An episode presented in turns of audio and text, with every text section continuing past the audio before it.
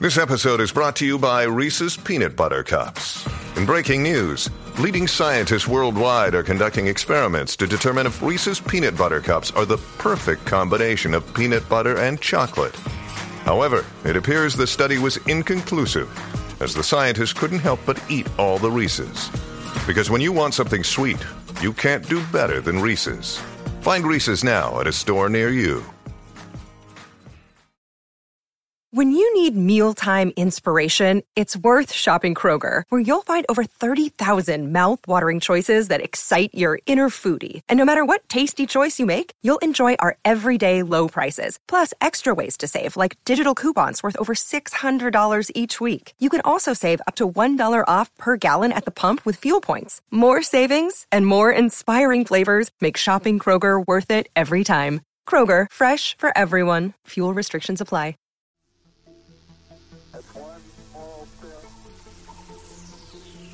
Hello and welcome back to the Space News Pod, your daily source for space, science, and tech news. My name is Will, and in today's episode, I'm going to be talking about Stonehenge, those giant, giant monuments made out of stone. Well, who made them? Where these people came from? It's been a mystery for a very, very long time. But new DNA evidence has revealed the origin of the builders. The ancestors of the people who built Stonehenge traveled west across the Mediterranean before reaching Britain. That's what the new study shows.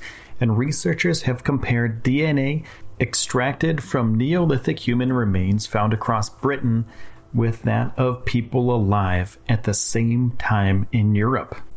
These Neolithic inhabitants have traveled from Anatolia, which is in modern day Turkey, to Iberia, which then they took a turn to the north and they reached Britain in about 4000 BC. And I'm going to get into more detail about where these people came from in just a moment. But first, I have to pay some bills. Do a pause for the cause.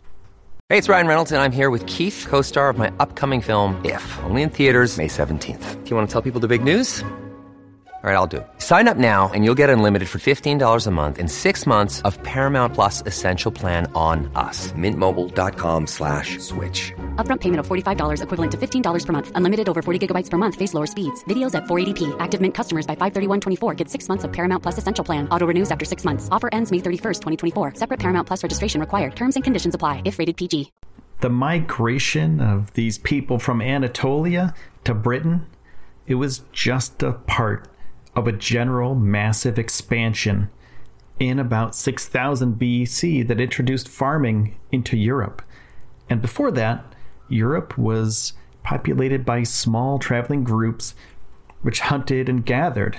So they gathered up wild plants and they fished for shellfish and hunted wild animals. One group of farmers followed the river Danube up into Central Europe Yet another group traveled west across the Mediterranean. And the DNA reveals that Neolithic Britons were largely descended from groups who took the Mediterranean route, and they hugged the coast and hopped from island to island on boats. And some British groups had a minor amount of ancestry from groups that followed the Danube route. And there's DNA evidence from early British farmers that found that they closely resembled Neolithic people from Iberia, which are mostly um, in modern Spain and Portugal. And these farmers from Iberia were descended from people who made the journey across the Mediterranean. And they traveled north through France, and they may have entered Britain from the west through Wales or southwest England. And these early Neolithic migrants to Britain have introduced the tradition of building monuments using large stones known as megaliths. And that's Stonehenge. And that's part of the tradition from these people.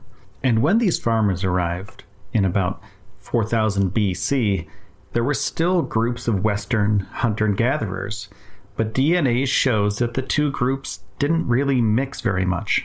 And these Neolithic farmers completely replaced British hunter gatherers apart from one group in western Scotland where the Neolithic inhabitants had elevated local ancestry, and that could have come down to the farmers group simply having greater numbers than the others. Dr. Tom Booth, who is a specialist in ancient DNA from the Natural History Museum in London, said, We don't find any detectable evidence at all for the local British Western hunter gatherer ancestry in the Neolithic farmers after they arrive. That doesn't mean they don't mix at all, it just means that maybe their population sizes were too small to have left any kind of genetic legacy. And these Neolithic farmers had probably had to adapt their practices to different climatic conditions as they moved across Europe.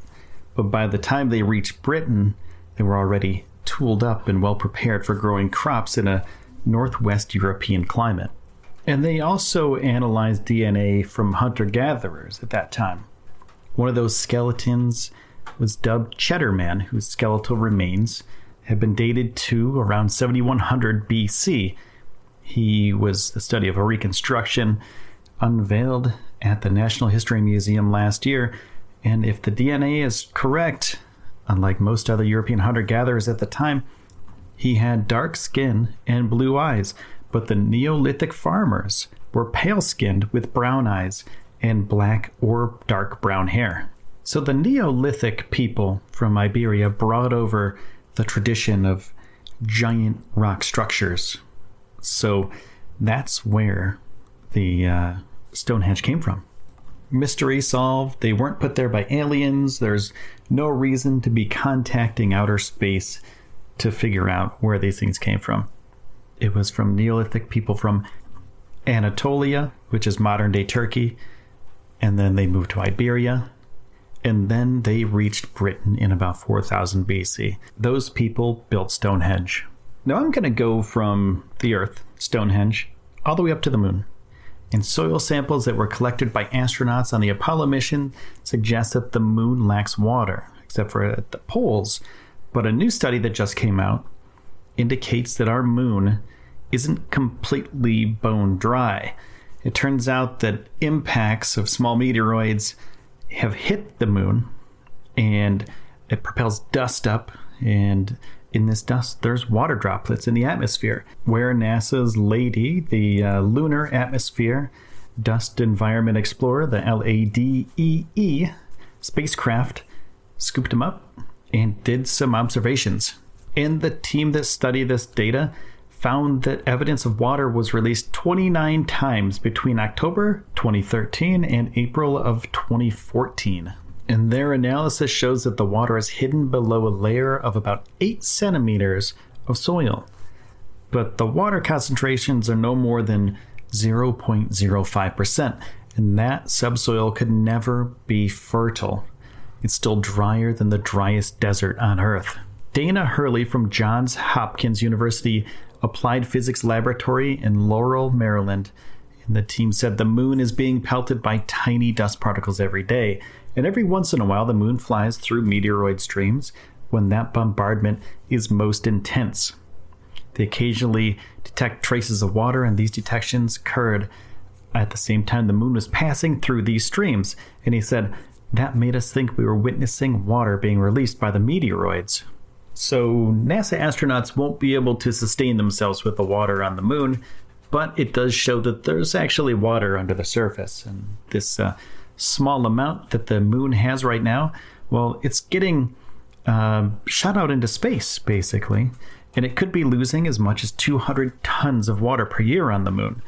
So we could probably repurpose some of the water, but it's not enough to sustain the astronauts. All right, I want to say thank you to everybody who's on Patreon, who's helped us out.